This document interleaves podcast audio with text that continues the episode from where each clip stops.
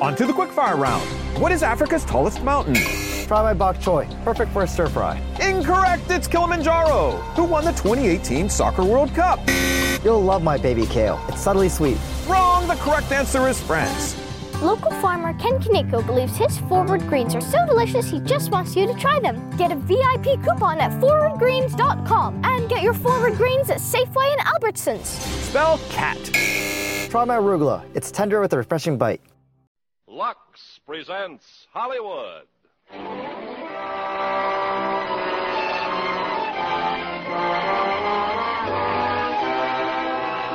Lever Brothers Company, the makers of Lux Toilet Soap, bring you the Lux Radio Theater, starring James Mason and Pamela Kellino in Five Fingers. Ladies and gentlemen, your producer, Mr. Irving Cummings.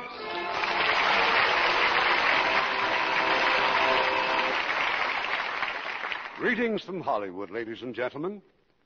Tonight we bring you the true story of a man who committed one of the most infamous of crimes. A clever spy who sold his services to the highest bidder.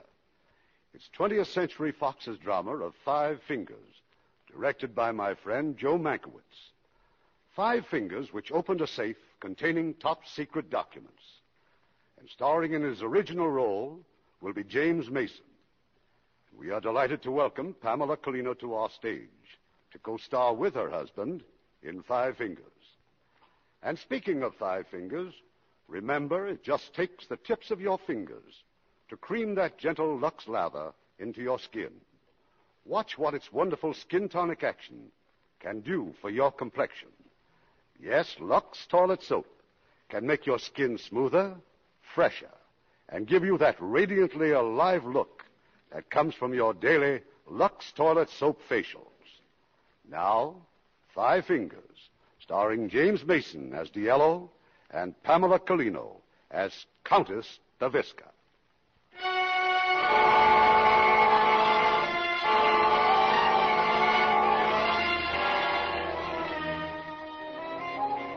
This account begins in 1944.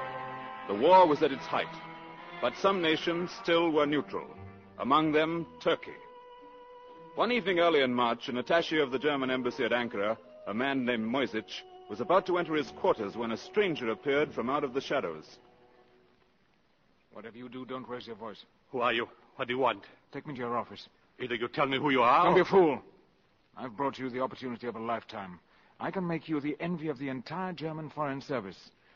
Now, open the door. The stranger was in his middle thirties, well dressed, and as Moyzisch soon found out, exceedingly sure of himself. Let me warn you, Morisich. Not one word of this must reach anyone except your ambassador. My life will depend on your discretion. A responsibility I do not choose to accept. I'm afraid you have no choice. Your life will depend upon it, too. You see, certain British documents classed as most secret have come into my possession. The price is £20,000, English pounds sterling. Twenty thousand? Who are you? I am a spy, obviously. I'm also a businessman. And you consider it sound business to pay twenty thousand pounds to an unidentified amateur for a set of so-called secret documents? Not so called, not secret. I said most secret. You will inform Herr von Papen of my offer. Naturally, he'll have to check with Berlin. I'll telephone you on Friday for his answer. I must have more information. If you accept, I'll return at seven o'clock Friday evening with two rolls of film containing photographs of the documents. And I will receive from you the sum of twenty thousand pounds in English banknotes. For each subsequent roll of film, the price will be fifteen thousand pounds. Is this clear? It is not clear at all. What documents? Containing what? For one thing, the English have been discussing with the Turks their possible participation in the war. A matter of pure supposition. I have the minutes of their secret talks. Your ambassador, Herr von Papen, would find them enlightening and frightening. What else? The latest Allied plans for the shuttle bombing of certain Balkan targets. When and by whom and how many. Go on. Don't be greedy, Moyzisch. What do you expect for twenty thousand pounds? How did you obtain such information? That is no concern of yours, nor is my identity, and please do not have me followed. You Germans have no talent for it. You keep wanting to get ahead of the people you follow. Yes, destiny extends its hand to you. Take it and hold on. Good night, Moyzisch.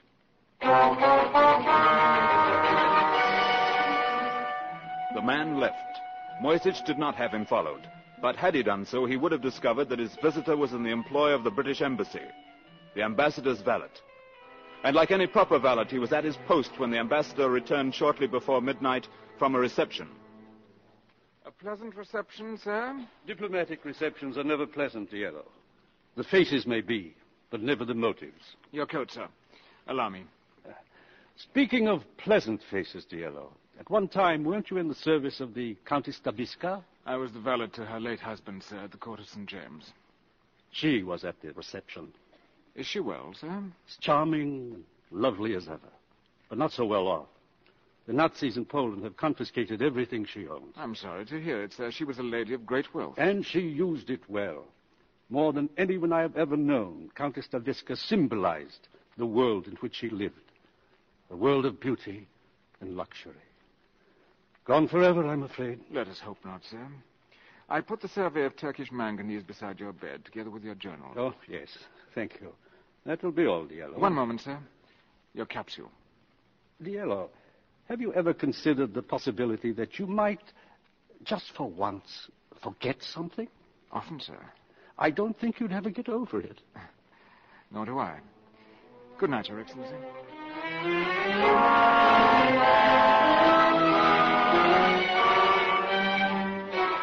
Three days later, the German ambassador, Franz von Papen, sent for his aide Moyzisch. He had just received a dispatch from Berlin. Well, it's here, Moyzisch. Read it. Transaction approved. Take every precaution. Essential you determine identity of agent. Expect immediate report. It was sent by Kaltenbrunner. Well, here's the money. Twenty thousand pounds. There's no need to count it, Moyzisch. I have not taken any of it. Oh, sir, but I had no intention. Believe me, I was just. Are you sure you can handle this alone? Oh, yes, sir. And I can develop the film myself. Good. The fewer people who know about this, the better. Particularly if this fellow makes fools of us. What was your impression, Moyzisch? Arrogant, spoiled, cynical. A British aristocrat if ever I saw one. Fantastic. And by the way, a code name has been assigned to him. He is to be referred to as Cicero. The name is the personal choice of Herr Ribbentrop. Has it any significance, sir? None that I know of, except the surprising fact that Herr Ribbentrop had even heard of Cicero. Uh, he'll uh, be here tonight. He said seven o'clock, sir. Keep your wits sharp. A great deal depends on you. Yes, sir. Uh, thank you, sir. Moyzisch, Uh, yes, Your Excellency? the money. Here. You forgot it. Your Excellency. Promptly at seven o'clock, Diello arrived at Moyzisch's office. On the desk lay the pile of banknotes. Ah, you have the money, I see. Thank you, Moyzisch. It's a film. Here, two rolls.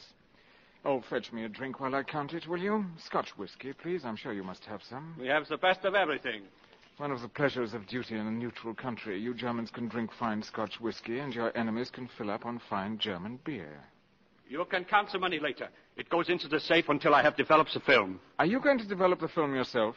Yes. There is a dark room down the hall. Then perhaps you'd better drink this. You're trembling like a butterfly. You will remain here until I come back. I'll lock the door. I won't let anyone in but you. Now hurry. Moyzisch was stunned by the contents of the film as well he might have been. Back in his office, he did his best to hide his excitement. Interesting snapshots, aren't they? The, the documents seem to be genuine. Don't be pompous, Moyzisch. My government has authorized me to make further arrangements with you. Splendid. Fifteen thousand pounds for each additional roll of film. Oh, and about my present fee. I've counted the money. It was all there. That money is in the safe. It was. You opened the safe. It's open. You see, I said to myself, if I were an ambitious attaché like Moyzisch, what would be the combination of my safe? How dare you? And the answer? 13033, the day Hitler came to power. I imagine that would open half the safes in Germany. What an unimaginative lot you are. Well, don't be upset, Moyzisch. There was nothing else worth taking. My, my government is prepared to pay 10,000 pounds per roll. No more. We won't haggle. I risked my life to get these photographs. My price is quite reasonable. You'll pay it.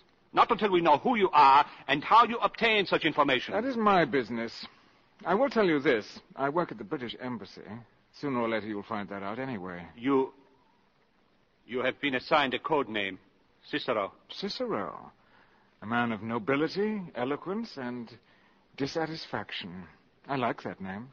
When will you bring more film? A week from tonight. Have the money ready. Oh, and uh, change the combination of your safe. May I suggest one? Try 61815. That's the date of the Battle of Waterloo. Good night,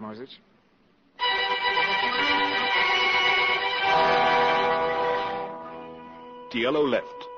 Then he took a walk which led him to a rather shabby section of the town, and to a rooming house, the quarters of Countess Anna Staviska. Oh, it's you, Diello. Well, come in. Do I disturb you, madam? Not at all. Fortunately, I have a dinner engagement, but he is an undersecretary and he's used to waiting. Any particular undersecretary, madam? Undersecretaries are never particular, Diello. Perhaps that's why they take me to dinner. It is far more likely that in madam's presence they feel like ambassadors. Of all the diplomats I've ever known, you're still the best. It is my good fortune that you have known so few valets. Diello, please. I've spoken to you before about this. You're the valet to the British ambassador, not to me. Now sit down and tell me the gossip. I'll begin with the British ambassador, madam. He finds you the most radiant, the most sought-after lady in Ankara. To him, you are the symbol of everything worth having and wanting. His symbol of the good old days. That's me. You see this, Diello? An emerald. The last of the lot. I want you to take this to the pawn shop tomorrow. I I couldn't face another trip. Would it not be pleasant to make just one more trip, madam? This time to redeem your jewels? Redeem? With English pounds. Here. Where did you get that money? It's yours. Five thousand pounds. But it can't be real. There's nothing as real as money. I may never be able to pay this back. I don't want it back. But I can't permit you. Why, it must be the savings of a lifetime. Not savings, madam. I'm not a savings saving man. A business venture of mine has paid off handsomely. But what has it to do with me? I propose to advance you five thousand pounds in return for certain favors. I have here another fifteen thousand. I couldn't possibly keep such sums at the embassy, nor do I want to draw attention to myself by depositing my, in a bank. But you, madam, you could keep it for me. Go on, Diello. You could leave this grubby room, rent an attractive villa, live as you please. But how would all this be a favor to you? From time to time, I shall want to transact my business in privacy.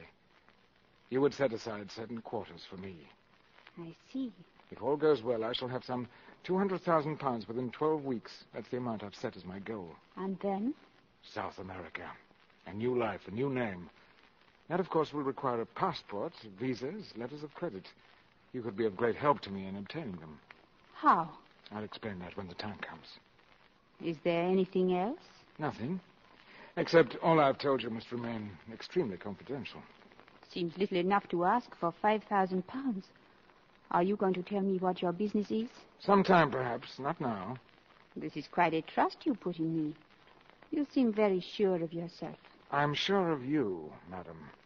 Oh? For three years, I was valet to your late husband. It is said that no man is a hero to his valet. It is also true that no woman is a mystery to her husband's valet. You know me that well? Well enough. The source of your money has never concerned you any more than the source of your electric light. They became worrisome only when they were shut off. Quite true. But there's pride. I have pride. A great deal. I depend on your pride. You'll find it intolerable to have it known that your wealth was the gift of a servant. So, you will keep your mouth shut tight. Get me a brandy. There, on the table. Of course. No, Diello. Not two glasses. I shall drink only out of one, thank you. Do you know why I discharged you after my husband died? I think I do, madam. Because you made me uneasy. I felt you had an evil genius for something. Little did I know it was for making money. That's a lie. That wasn't why I made you uneasy. No? No. You were attracted to me. It was upsetting to feel that way about a valet and to feel that the valet knew it all the time. Have I offended you? You'll soon be very rich. Everything worth having and wanting. The ambassador didn't say that about you. I did. That's how I've always thought about you. And now you want me to go with you to South America? Yes. Away from the war, the intrigues, the fears. And the poverty. And it would be right for us now. Because now, now at last, we are equals. Yes. Equals. Who's lying now, Diello? Where are you going? Madam has a dinner engagement, and we seem suddenly to have run out of gossip. You made me a business proposition. I agree to that part of it. As for the rest, it's not an impossibility. It's merely an improbability and, above all, an impertinence. Because I address you as an equal. No. Because you address me as a servant. Because in the manner of an inferior, you tried to buy something you didn't think you merited on your own. Now, let us get down to the details of business. As madam wishes. My name is Anna. Yes, Anna.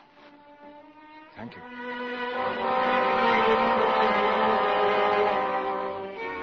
It was inevitable, of course, that the British Embassy would discover that many of their carefully guarded secrets were now known to the Nazis. When this disturbing news reached London, a counter-espionage agent named Travers was sent to the ambassador at Ankara. We've made all sorts of preliminary checks, Mr. Travers. So far, we've failed. I haven't the slightest idea how the German embassy is getting this information. And if I were to assume that the source is someone here, here at the embassy, sir. But all our personnel and permanent employees have had security clearance from London. You'll forgive me, but I've never known a self-respecting spy without security clearance. Uh, where do you store your state papers, sir? Right here in my study, in uh, that safe. Uh-huh. And what about the code room? McFadden can answer that. Code room is under constant guard night and day. Sir Frederick, don't you think that this lamentable lapse in security could be due to a slip of the lip at some party or reception? My lips are not in the habit of slipping, Mr. Travers. Uh, nor do I imply that they are, sir, but uh, our secret information does pass through other hands. It might pass through other lips. Now, uh, McFadden's been telling me about an unattached lady, a certain Countess Staviska.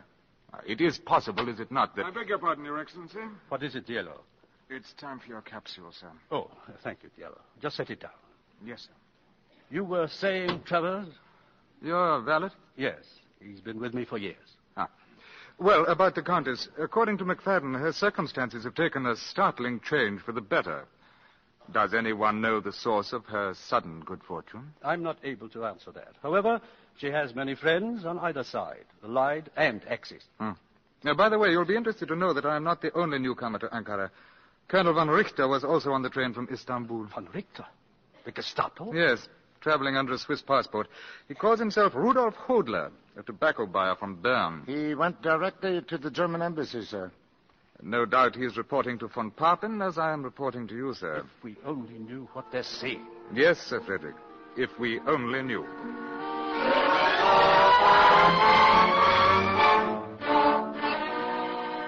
Papen's reception of von Richter was anything but cordial. Von Papen had good reason to be aroused. So, you come here seeking confirmation of the documents we bought from Cicero. You had your confirmation on the 5th of April. We sent you the British plans to bomb the Ploesti oil fields. Well, well, they bombed them, weren't they? Thousands of dead. Millions of gallons of precious oil destroyed. What is the price of confirmation, Herr von Richter? Regarding Cicero, it remains the opinion of General Kaltenbrunner and myself that all this still could be a British trap. Now then, you seem very certain about a connection between the Countess Staviska and Cicero. May I ask why? Because it is obvious. Why else would he choose her new home for his next meeting with Moyzisch? What a strange and sudden and perfect relationship. Too strange, too sudden, and too perfect. The unknown Cicero and the well-known Countess, well known for her anti-German sentiments. Yet only a month ago, she pleaded with me for an opportunity to work in our interests. For love, Herr von Papen, or for money? For money, of course. A loan until the time when we return her property we've confiscated in Poland. I want to talk to Cicero myself. Moyzisch, when do you meet with him next? Uh, Thursday evening, Herr Colonel. Then you will arrange for Mr. Hodler, the Swiss businessman, to be present.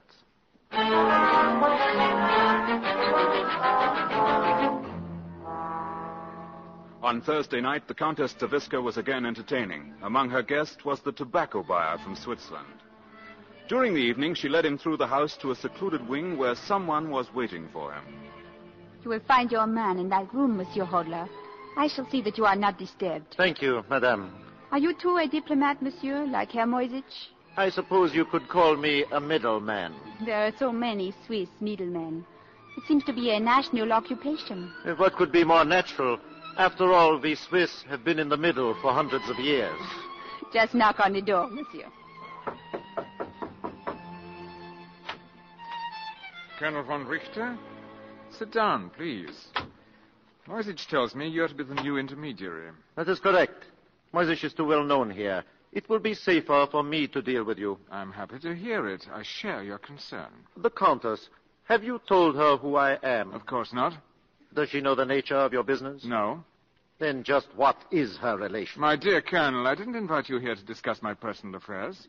We have some business to transact. Did you bring the money? You will be paid after we have developed the film. During the past weeks, I have sold Moyzisch 50 photographs, all of genuine secret documents. That's proof enough of my good faith. Henceforth, you will pay on delivery. No? Well, possibly you're no longer interested in the strategic plans of the Allies for the entire Mediterranean area. The second front. I do not know the number of the front. I do know that in these documents, Mr. Churchill keeps referring to the soft underbelly of Europe. Of course, I could take the films to von Papen and ask that he himself query the German High Command as to their interest. Very well. Here. Fifteen thousand pounds. Why, you had it with you all the time. Who are you, anyway? If I told you I was, um, the valet to the British ambassador, would you believe me? Certainly not. You see?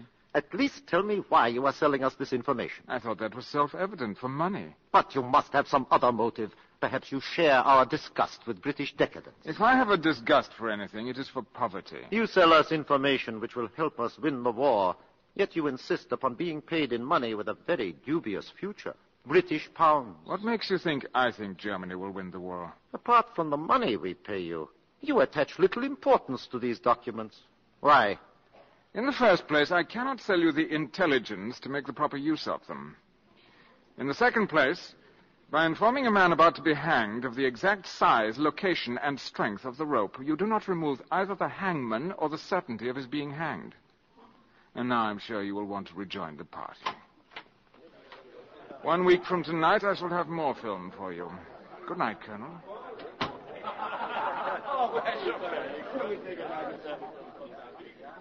I trust your meeting was a happy one, Monsieur Hodler? Quite satisfactory, thank you. And you will honor us soon again? The honor will be mine. Good night, madame. How charmingly you Swiss click your heels. Good night, monsieur.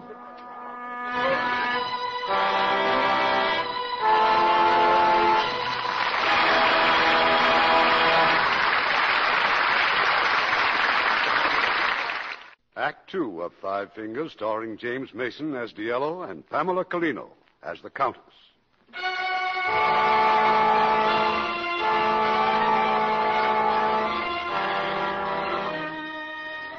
Two weeks went by. The man known to the British as Diello the Valet and to the Nazis as Cicero the Spy continued his audacious operations. How did he get his information? Months before, he had learned the combination of the safe in the ambassador's study. Removing the documents, he would place them under a lamp. But the ordinary electric light bulb was not bright enough. So he would substitute a much more powerful one and then, with a tiny pocket camera, quickly photograph each new document. In a matter of moments, the papers would be back in the safe and the original bulb restored to the lamp. Simple and incredibly bold, and bound sooner or later to be discovered. But not yet. No, not yet. Come in, Diello. Another profitable evening? Profitable enough to bring the total to £75,000. Why don't you stop now? Why go on playing with fire? What makes you think I am? Oh, don't treat me like an idiot child. Your friend Hodler, he isn't Swiss. I know a Prussian when I see one. Does it matter to you? Your safety matters to me. My security depends upon yours. Forgive me. I keep thinking of myself as a man. I keep forgetting I'm a valet who pays dividends. I can't see why a man as rich as you should go on pressing the trousers of the British ambassador. That's where I get my money. I steal the loose change from his pockets. Before you go, get me a drink, will you? Tell me, where do you plan to settle when you go to South America? Rio. There's no city like it in the world. When did you decide to go there? Many years ago. I was a cabin boy on a dirty tramp steamer. I can remember looking up at a villa high on the mountainside above the harbor. I could see a man on a balcony. He was wearing a white dinner jacket. He seemed close enough to touch, and yet he was beyond the reach of anyone. I swore then that someday I would be that man. My drink, please. Do you have a nationality, Diello? You're not a native Englishman, are you? Albanian. English by adoption. In England, it seemed profitable to become a gentleman, so I went into service. As you have pointed out, I am not yet a gentleman, but I am the best of the gentleman's gentlemen. Which reminds me, the ambassador will be wondering what has kept me. And what will you tell him? Yes, yes, Anna? What shall I tell him? I shall tell him that I was uh, detained by a Turkish chambermaid. I think that you sh- I shall find Rio very much to my liking. You have waited a long time to kiss me. You don't have to wait any longer. Anna, Yes, Diello? get me a drink.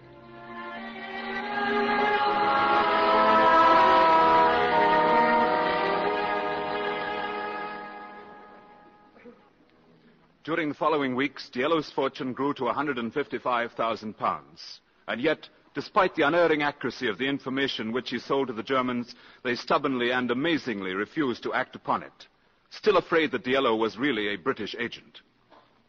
At the British Embassy, Travers, the counter-espionage officer, continued on the merry-go-round which had led him exactly nowhere. But one morning, he asked the ambassador to send for Diello. We feel you can help us, Diello. After all, you were valet to the husband of Countess Staviska for some time. I'm sure you learned more about both of them than we could in a lifetime of investigation. Infinitely more, Mr. Travers. Well, then tell me, did you ever hear the Countess express sympathy for the Nazis? To my knowledge, the Countess never spoke of countries or of political parties, sir. The world to her was made up of individual people whom she either liked or disliked. Well, would you consider her to have been pro-German? The Countess was capable of being pro anything, sir, if it made for a congenial dinner party. Hmm.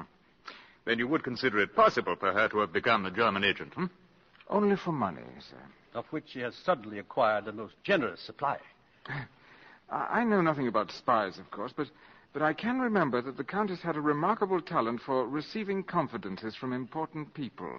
The late Count always relied upon her for acquiring information. Thank you, Diello. That's all. Oh, uh, I'll be dining at the American Embassy. You may take the evening off. Thank you, sir. Clever chap. He told us nothing. And the fact remains that von Papen still anticipates every move I make. Well, Travers, no argument? No, Your Excellency. No argument. That same evening, Colonel von Richter was once again at Countess Staviska's home, meeting with Diello. Nervous tonight, Colonel. Is something troubling you? This house is far too dangerous a meeting place for us. I wouldn't be surprised if the British were watching it. Not yet, but they will. They suspect the Countess is a German agent. Are you serious? And all the while you suspected she was a British agent. Amusing, isn't it? We should never have met here. From now on, we won't. Do you know the Aslan Hane Mosque in the old quarter? Moyzisch will find it for you. We'll meet there a week from tonight. A week is too long. It must be sooner. Really? Why? Because there is something about which we must secure information as quickly as possible. A certain code word has appeared in several of the documents you brought us last week. The word is Overlord. And we are convinced that Overlord is the name for their so-called Second Front. What we must know is the place and the date, the where and the when. I can understand your curiosity. I'll pay you well for it. Forty thousand pounds. Generous of you. But is information of that nature likely to turn up at the British Embassy in Ankara? Don't you read the documents you sell us? I photograph everything that's stamped secret, most secret, and top secret. I'm not particularly interested in what they contain. You photographed a dispatch last week stating that the ambassador would receive a copy of the revised strategic plan for Overlord within ten days. Forty thousand pounds, you said? For the where and the when. Hmm. We'll meet at the Aslan Hane Mosque on Thursday night. Bring the money with you.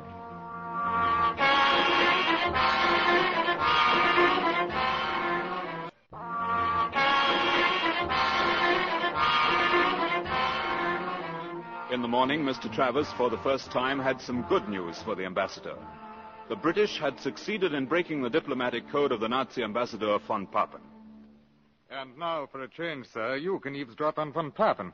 All right, McFadden, will you read the message? This is from von Papen, sir, to the Reich Foreign Minister in Berlin.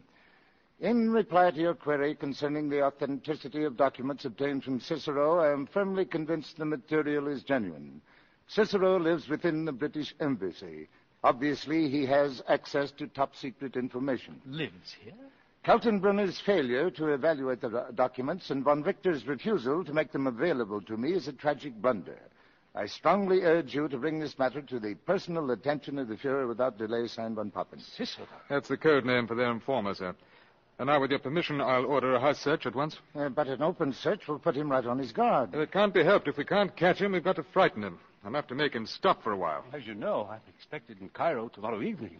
Until I return, take any security measure you think necessary. Well, for one thing, sir, I suggest the combination on your safe be changed and safety devices installed. A dozen members of the staff here have access to most of your secret documents. There's also McFadden, and you, and I. Cicero could be any one of us. Yes, sir. Any one of us. Well, McFadden, you better start changing that combination. How long will it take? A few days, sir, but I can install an alarm bell in a matter of hours. I'm sorry to disturb you, sir. About your trip to Cairo, shall I pack your uniforms? I won't be needing them. Thank you, Diello. Very well, sir.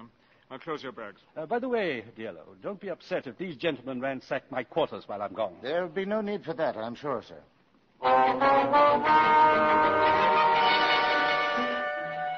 On Thursday night, Moyzisch and von Richter appeared as scheduled at the entrance of the Aslan Hane Mosque. But the man they were looking for was not there. He has never been late before, never. Could it be possible, sir, that the British have found him out? It is more possible that the British have known about him all the time.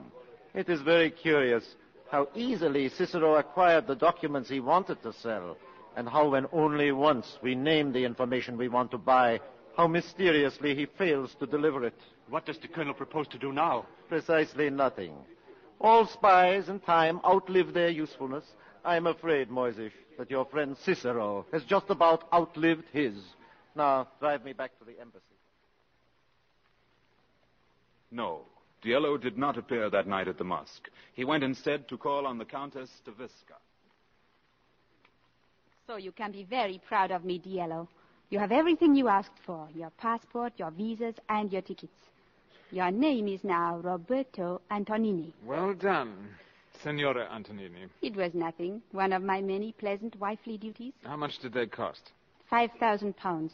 Another thousand for birth and marriage certificates. And the tickets? Two first class compartments, separate cars on the Istanbul Express leaving tomorrow evening. And the ship? An Argentine passenger freighter sailing from Istanbul directly to Rio. Day after tomorrow at sundown. Now remember, you're to take no notice of me whatsoever on the train. When we reach Istanbul, we'll go aboard the ship at once. How did it go at the bank? The size of the deposit created quite a stir. The manager seemed extremely curious. But the papers will be ready tomorrow morning. How much? Another thousand. And all my powers of persuasion, this side of respectability. That leaves roughly 130,000 pounds. In dollars, about 600,000. In Brazilian cruzeiros, about uh, 11.5 million. Plus the 40,000 you got tonight. No, I withdrew from that transaction. The market's getting shaky. I've decided to retire. You have before you an Argentine gentleman of leisure about to take up residence in Brazil. I'm glad. We have more than enough anyway. We? We have more than enough? My dear Senora Antonini, where I come from, a man's money is his own. And if his wife is a good wife, he gives her some from time to time. Whatever you say, Roberto. Will you miss being a countess? Not for a moment, darling. Not for a moment. In the morning, Mr. Travis, for the first time, had reason to specifically question the ambassador's valet. Oh, dear Diello, may I ask what you're doing with those letters? These, sir? Mr. Morrison gave them to me. The ambassador's personal mail, sir. Oh, I see. Perhaps you'd better take charge of it, sir, until he returns from Cairo. Yes, I think we'd better put it in the safe. Um, how many letters are there? Five, sir. Mm-hmm. Well, this one seems quite personal. Lady's handwriting. You were looking at it, weren't you? It's perfumed, sir. And it struck me as such a pity that so few ladies use perfumed letter paper these days. By the way, Diello, weren't you away from the embassy last night between nine and ten? Yes, sir. Would you mind accounting for your movements? Not at all, sir. I walked for a while on the boulevard, stopped for a drink at the Yuxel Palace, then back to the embassy. Huh. Uh, one other question about the Countess. Do you remember any particularly close friends she may have had in Switzerland? Or did she go there often? Oh, very often, sir. She was extremely fond of Switzerland. Oh, well, then that explains it. Uh, Countess Staviska left by plane for Switzerland this morning. I hope she can enjoy it in the style to which she is accustomed. Oh, that shouldn't be any problem. She took with her 130,000 pounds. I wonder where she got it. Yes. I wonder, sir.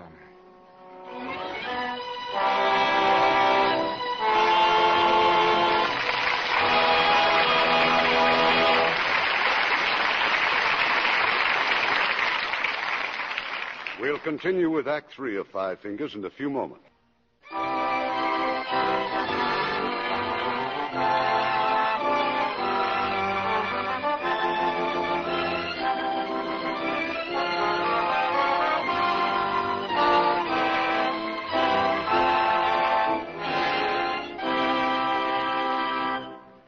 Curtain rises on Act Three of Five Fingers, starring James Mason as Diello and Pamela Kellino as the Countess.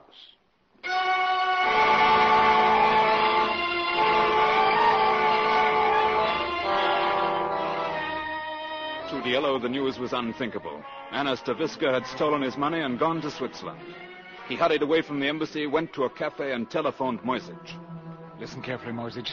Tell Colonel von Richter I have decided to get the information about Overlord. I, uh, I need the money. But I'm being watched. I'll arrange a meeting place in Istanbul. I'll call you there tomorrow at the German consulate.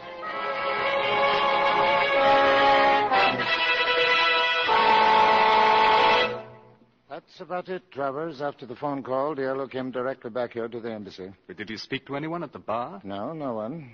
I think you're on the wrong track, sniffing after Diello. After all, he didn't bat an eye when you told him about the Countess. But why would he go to a cafe to make a telephone call? And then why did he. no, maybe you're right. Where is he now? Upstairs. If he should leave again, he'll be followed, of course. Yes, Diello was upstairs, staring at the ambassador's safe and the newly installed wiring that led out to the hall to an electric alarm bell. In the safe was a secret worth 40,000 pounds, but one turn of the dial and the entire British embassy would descend upon him.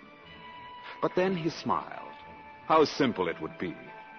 Diello walked down the hall to a broom closet. In it was a fuse box. He removed the fuse that served the ambassador's study and thus broke the current to the alarm bell. Two minutes later, he was taking photographs of half a dozen papers containing the word Overlord. And then there was no time to return the documents to the safe, no time for anything but to find out who was at the door. What do you want? Mm, the porter, sir. I clean office now? No, not now. His Excellency won't be back until tomorrow. But it is not necessary. Not now, I said. Come back later. But the porter was not one to quickly surrender. If he could not tidy up the study, at least he could vacuum the carpets in the corridor. But when he turned on the vacuum cleaner, there was no electricity. So he went to the broom closet, observed that a fuse was missing, and promptly replaced it.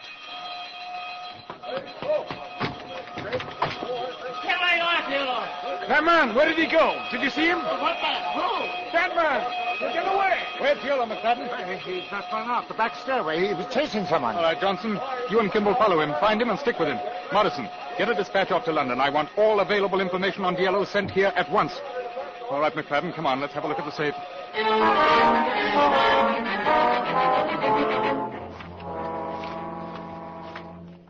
Yes, the papers are all here. Now, what about the letters, that batch of mail that came to the ambassador? There were five letters. One letter is missing, the one with the delicate perfume. Yes, one letter gone, but none of the papers. Now, I wonder why he. That light in the bedroom. Hmm. Lamp's on. Yes, it's an unusually bright lamp, isn't it? Come here. Photographic bulb. He's photographed. All right. Have Burroughs and Murray watch the German embassy. We've got to keep him from delivering that film. Grab him in public. Our Turkish friends might not like it. Well, if we can't kidnap him, McFadden, we'll have to kill him. There's a little matter of overlord we've got to consider. All right, must send out a man to the airport. After Johnson gets back, you and I'll get out to the railroad station. If he doesn't show up at their embassy, you can be sure he's leaving town.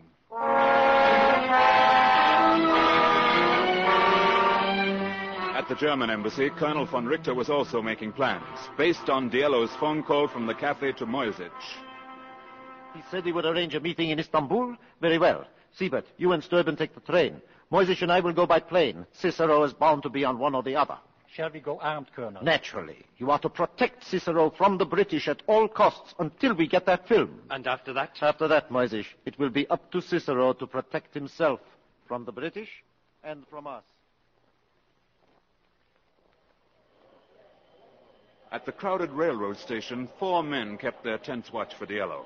Two British and two Nazis. But there was no sign of Diello. Not until the train started to move from the platform. And then, from his hiding place, Diello dashed through the crowd and onto the train.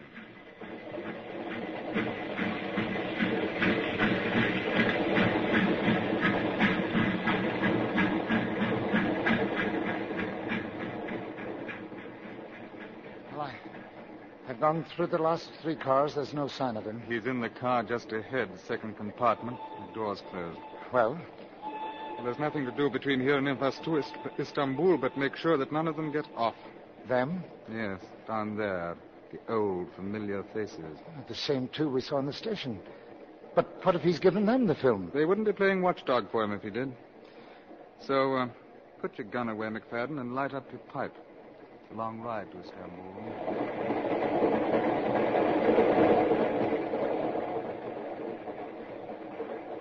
In his compartment, Diello was reading a letter. The letter with the delicate scent addressed to the British ambassador. And so, by the time you receive this letter, I shall be far from Ankara, far from uncertainty and hunger and humiliation. I shall be settled, I hope, in a new life of security and self-respect. You have spoken to me so often, my dear ambassador of Diello, the perfect valet.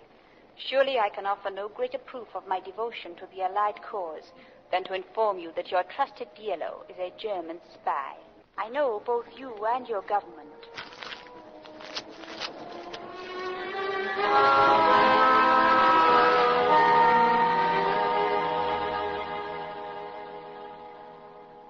Early the following morning, Diello left his compartment and entered another. Good morning, gentlemen. Did you sleep well? I slept extremely well. Guards to the right of me, guards to the left of me. You are my bodyguards, aren't you? Or are you my assassins? We are here to see that no harm comes to you from the British. We will stay at your side till we reach the German consulate. Don't be whimsical. I'm here only to give you a message from Moyzisch. Tell him to meet me at Hakim's restaurant at six o'clock this evening. We would prefer the consulate. oh, no, thank you. So many more people go into German consulates than come out. We must have some guarantee that your film is genuine. Here is a little strip of film. Have Moyzisch develop it, and you will see a piece of the document that Colonel von Richter wants to buy.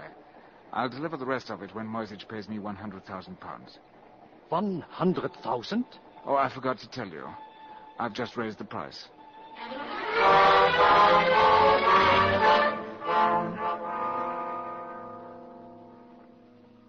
At six o'clock in Istanbul, in a restaurant called Hakim's, Moyzisch kept his appointment with Diello. Some moments later, they were followed there by Travers and McFadden. Good evening, gentlemen. You wish a table?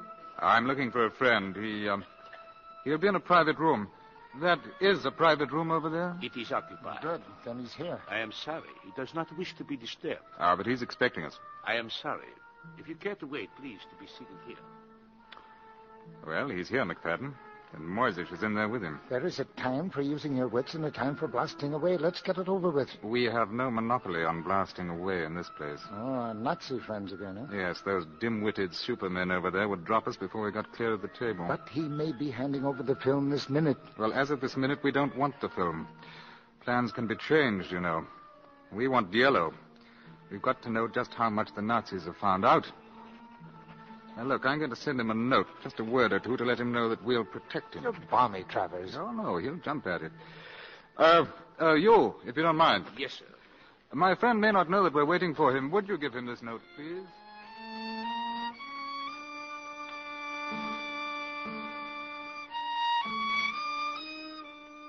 That note you just got, who is it from? What does it say?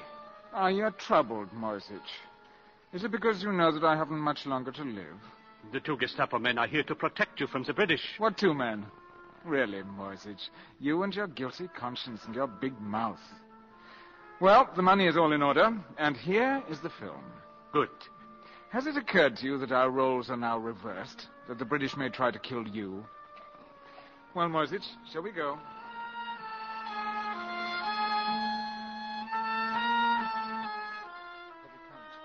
He's heading toward us, Travers. Your note worked. Mr. Travers, I'm touched by your solicitude. Imagine me, of all men, with a British sword and a British shield. Personally, I'd rather slit your throat. Impractical. In that case, I'd be unable to tell you all the things you want to know. You've no idea how confused the Nazis are to see you protecting me. They still half suspect I've been a British plant all along. We have a car outside. We'll see you safely to the British consulate. No, no, thank you. We'll walk away together and then say goodbye. I get the Turkish police to arrest you. Is that a gun in your pocket, Mr. McFadden? It's against the law here to carry a weapon, didn't you know? Come along. Of course. You disapprove of me, don't you, Mr. Travers?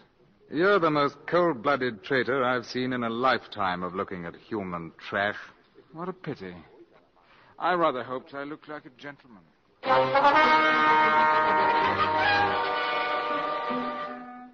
They left the restaurant. Behind them came the two Gestapo men, Siebert and Steuben.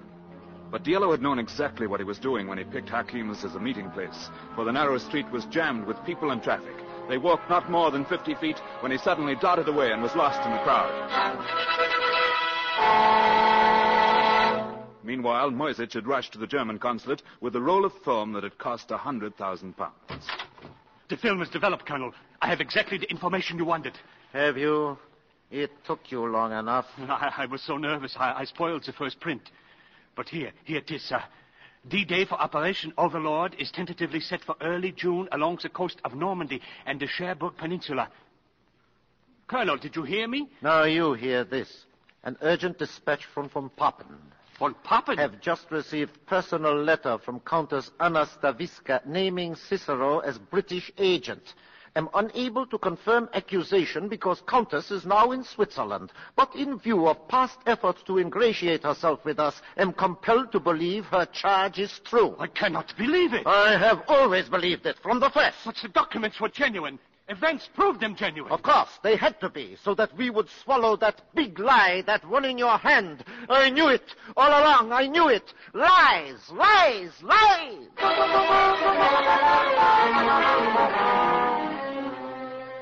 Yes, Diello had won. As Roberto Antonini, he sailed away to Rio. He bought a magnificent home high on a hill overlooking the harbor, and he wore a beautiful white dinner jacket every night. But one evening, as his valet was serving dinner out on the balcony, two gentlemen came to call on him. This is an unexpected pleasure, Senor da Costa. May I present my friend, Senor Santos? I am honored, Senor. Are you, too, associated with the bank? No, senor. With the Brazilian Department of Investigation. And you have discovered some irregularity in my papers? Your papers are all perfectly in order. Uh, there is an irregularity, however. Your, your account at the bank, senor. Am I overdrawn? As of yesterday, I had approximately seven million cruzeiros in my account. I, I was referring to the 25,000 pounds in cash with which you purchased this beer. The money has been returned. What on earth for? It is counterfeit. You have a distorted sense of humor, senor. So is the money which was changed for Brazilian currency. It is all counterfeit. The most skillful I have ever seen. Senor Antonini, I implore you to cooperate. Those counterfeit notes were printed in Germany. The British have just established that beyond a doubt. And so far they have turned up in three places. Here in Brazil, in Turkey, and in Switzerland. Switzerland? Over 100,000 counterfeit British pounds were confiscated there two days ago. In the possession of a political refugee, a lady, a countess. It will be to your interest, senor, to tell us where and how you got this money. Switzerland. Now, believe me, senor. believe me, this is no laughing matter. It is my unhappy duty to inform you you are under arrest. Anna. I beg your pardon. Anna. Poor little Anna.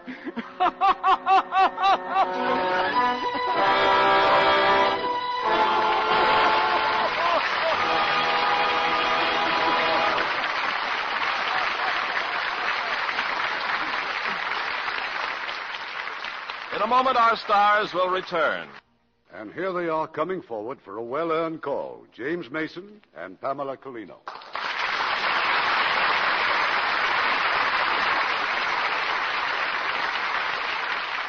Jimmy, you were just great. But we're much happier to know you as you really are. After all, nobody likes a man masquerading as someone else. Oh, that's not necessarily true. Take Edmund Gwenn. People love him whether he masquerades as Santa Claus or a counterfeiter. Or even an admiral. Teddy Gwenn, an admiral? Yes, in 20th Century Fox's picture, Something for the Birds. Teddy co-stars with Vic Mature and Patricia Neal. And he plays an engraver who forges lovely invitations to parties and then attends as an admiral of the United States Navy. I know it'll be a comedy hit, Pamela, but I still prefer people who don't masquerade, like Lux girls. After all, you can't hide a Lux complexion. Well, who would want to? Particularly when Lux soap is such a wonderful complexion care. Ah, you're smart as well as beautiful, Pamela. Our audience knows you're a popular novelist as well as an actress. So have you written any new bestsellers? No, Irving. Since the success of O. Henry's Full House, I think I might try writing short stories, just like O. Henry did. Oh, I'd rather you wouldn't, dear. Remember, O. Henry wrote those stories in prison. Who'd run the house and take care of Portland? It might be worth it, Jimmy. I once directed an O. Henry story for 20th Century Fox, and it became one of the first full-length talking pictures. I bet that was in Old Arizona, which was nominated for one of the first Academy Awards. Yes, there's nothing like a good story and fine actors to make an outstanding picture. And that reminds me of next week's play. It's adapted from a best-selling novel and is the rollicking story of the different reactions of six convicts to a newfangled doctor called a psych- psychologist. It's the Stanley Kramer production of My Six Convicts. And starring in his, his original role will be that excellent actor, Millard Mitchell. And as the doctor, one of your very favorite stars, Dana Andrews.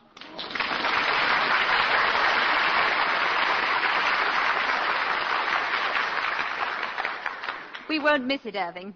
Good night. Good night, Mr. and Mrs. Mason.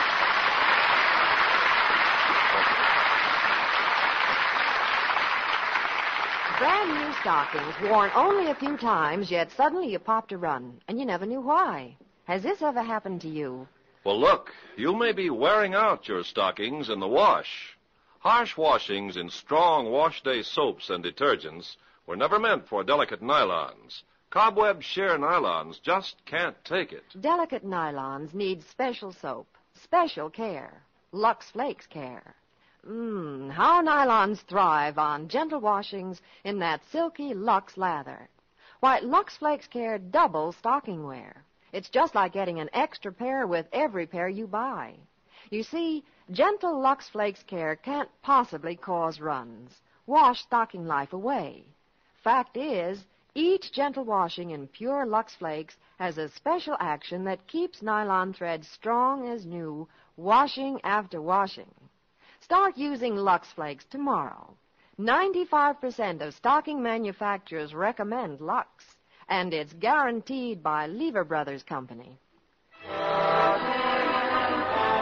Brothers Company, the makers of Lux Toilet Soap, invite you to be with us again next Monday evening when the Lux Radio Theater presents Dana Andrews and Millard Mitchell in My Six Convicts. This is Irving Cummings saying good night to you from Hollywood and urging you as good Americans to vote in November.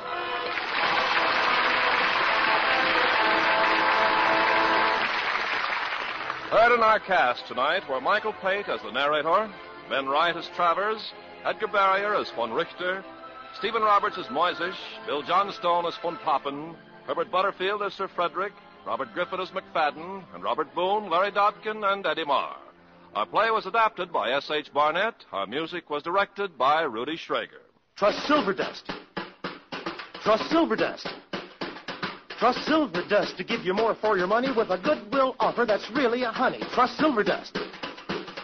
New improved Silver Dust Wonder Bubble Suds for laundry and dishes now makes you this amazing goodwill offer. Inside every giant size Silver Dust, you get, as an extra, a genuine full size Cannon dish towel. Lint free, highly absorbent, gay, colorful border, worth 25 cents or more. Remember, in giant size Silver Dust, you get this genuine full size Cannon dish towel as an extra. Try Silver Dust. See how it safely digs out dirt, gets clothes cleaner, speeds dishwashing, kind to your hands. Yes, Silver Dust, a great washing product with a Cannon dish towel inside, gives you more for your money than any other washing product. That's guaranteed. Get the giant size box of Silver Dust with the big can and dish towel as an extra today. Lever Brothers Company unconditionally guarantees the quality and performance of Lux Toilet Soap, Lux Flakes, Forehead and Toothpaste, and Silver Dust, or your money refunded. This is your announcer, Ken Carpenter, reminding you to join us again next Monday night to hear My Six Convicts, starring Dana Andrews and Millard Mitchell. This is the CBS Radio Network.